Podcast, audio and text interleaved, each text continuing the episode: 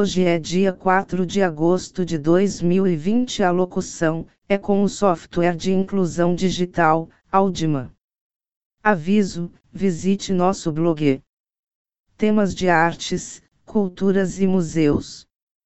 Endereço eletrônico é museu2009 blogspot.com. Podcast número 5. O tema de hoje é porque o sânscrito tem fortes vínculos com as línguas europeias e o que aprendeu na Índia. Estudos mais recentes mostrou que, embora o sânscrito realmente compartilhasse uma terra ancestral comum com as línguas europeia e iraniana, também havia emprestado um pouco das línguas indígenas pré-existentes na Índia. Em 1783, o estágio colonial em Bengala viu a entrada de William Jones, que foi nomeado juiz do Supremo Tribunal de Justiça de Fort William. Nos próximos dois anos, Jones estabeleceu-se como uma autoridade na língua e cultura antigas indianas, um campo de estudo que até então era intocado. Sua obsessão pelo passado linguístico do subcontinente o levou a propor que existia uma relação íntima entre o sânscrito e as línguas faladas na Europa. A alegação de Jones se baseava na evidência de várias palavras em sânscrito que tinham semelhanças com o grego e o latim. Por exemplo, a palavra sânscrita para três, que é traias, é semelhante ao latim 3 e ao grego 3. Da mesma forma, o sânscrito para cobra é sarpa, que compartilha um link fonético com serpens em latim. À medida que estudava as línguas, ficou mais claro que, além do grego e do latim, as palavras em sânscrito podiam ser encontradas na maioria das outras línguas europeias. Por exemplo, Mata ou mãe em sânscrito, é murmurar, em alemão. Dan ou doar, em sânscrito é doador em espanhol. Para a surpresa de Jones, havia muitas dessas palavras que claramente nasceram da mesma raiz. O sânscrito para pai, pitar, por exemplo, tem relações fonéticas notáveis entre os idiomas europeus. É peitar em grego e latim, padre em espanhol, per em francês e vader em alemão. A hipótese de Jones foi escolhida com entusiasmo pelos linguistas europeus na última década do século XVIII. Desde então, até a década de 1930, linguistas após linguista na Rússia, Irã, Índia e Europa buscaram ativamente palavras semelhantes, suas interconexões e etimologias, compilaram dicionários e histórias de gramática para ver se a tese de Jones poderia ser endossada ou refutada, diz o linguista G.N. Dev em uma entrevista telefônica com o site Indian Express. O estudioso inglês Thomas Young cunhou o termo, indo-europeu, para esse grupo amplamente difundido de idiomas relacionados.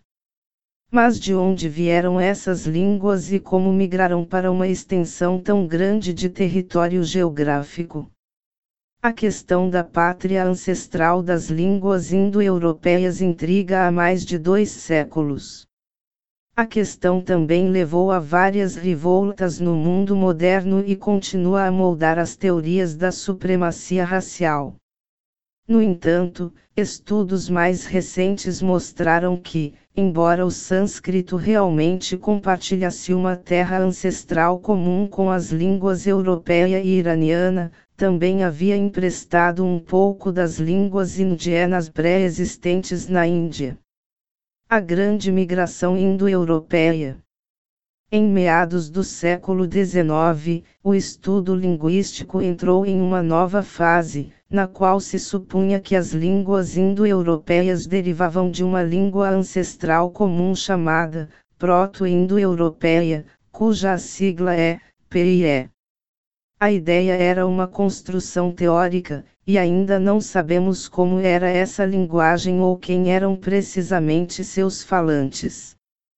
Com o avanço da linguística e da arqueologia, em meados do século XX, foram apresentadas algumas teorias para explicar a disseminação das línguas indo-europeias.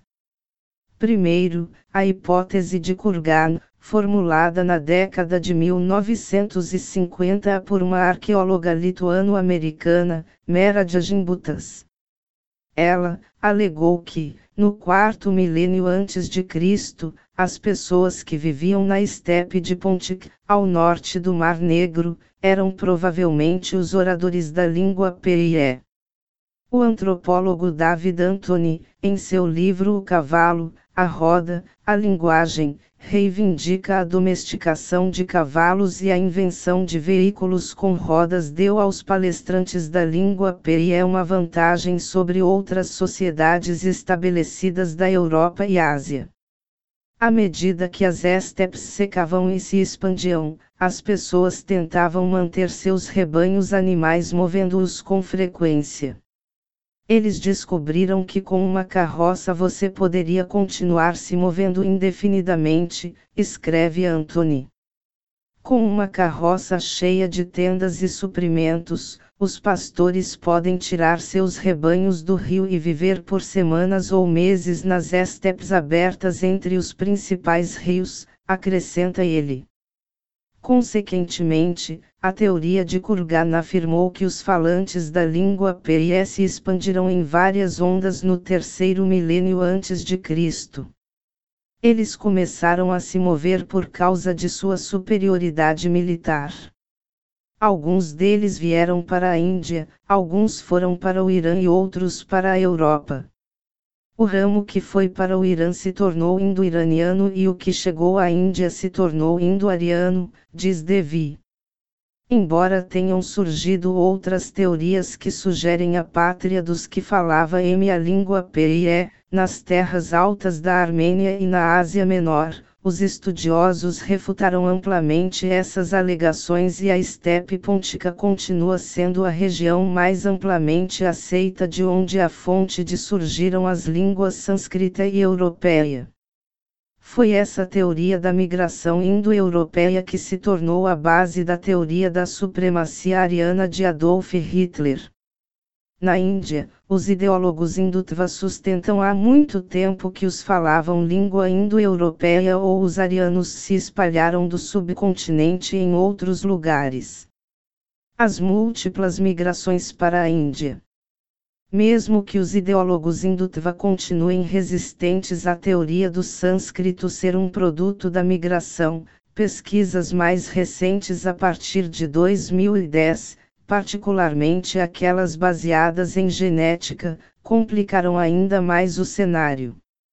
Esses estudos do DNA antigo mostraram que a migração indo-europeia foi precedida por várias outras rodadas de migração e a língua e cultura do sul da Ásia é um produto de diferentes tipos de influências externas e internas.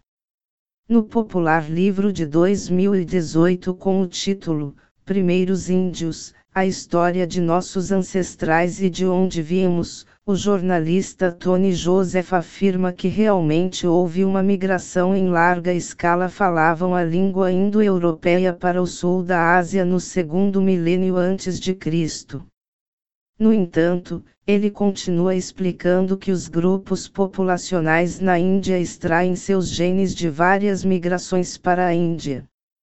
Ele escreve: não existe um grupo, raça ou casta puro que exista desde os tempos imemoriais.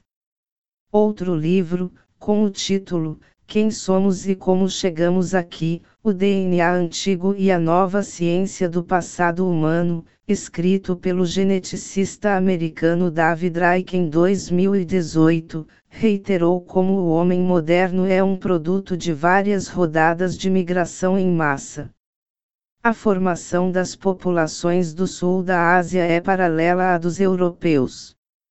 Em ambos os casos, uma migração em massa de agricultores do Oriente Próximo, há 9 mil anos, misturada com caçadores-coletores estabelecidos anteriormente, e uma segunda migração da estepe europeia, após 5 mil anos, trouxe um tipo diferente de ancestralidade e provavelmente línguas indo-europeias também, ele escreve. O sânscrito chegou ao subcontinente por volta de 1800 a.C., numa época em que já havia idiomas pré-existentes aqui. Essas linguagens pré-existentes foram bastante desenvolvidas, capazes de produzir filosofia e poesia, diz Dev. Dev explica como o sânscrito antigo se desenvolveu na Índia em colaboração com esses idiomas pré-existentes. Um bom exemplo a ser mencionado aqui é a adição do som, ri, ao sânscrito, que produz palavras como rishi, risha e rito. Este som não está presente nos idiomas indo-iranianos. É derivado da antiga mãe da língua assamesa que já existia na Índia, diz Dev. Ainda outro exemplo de empréstimo em sânscrito de idiomas pré-existentes na Índia é o de sandhi, ou palavras compostas. Tomemos o exemplo de Nava e Udai, se torne Naviodaya. Esse recurso de composição de palavras, através do qual ocorre uma alteração fonética nas palavras originais, não existia na versão pré-sânscrita do sânscrito. Você também não verá esse recurso em grego, alemão ou outros idiomas europeus. É difícil dizer se o sânscrito o adquiriu de uma versão anterior do Tamil ou do Pali. Mas é claro que ele adquiriu esse recurso depois de chegar ao subcontinente indiano, explica Dev. Ele continua observando que esses são danos que as línguas pré-existentes na Índia deram ao sânscrito. Agradecemos os ouvintes. Obrigado.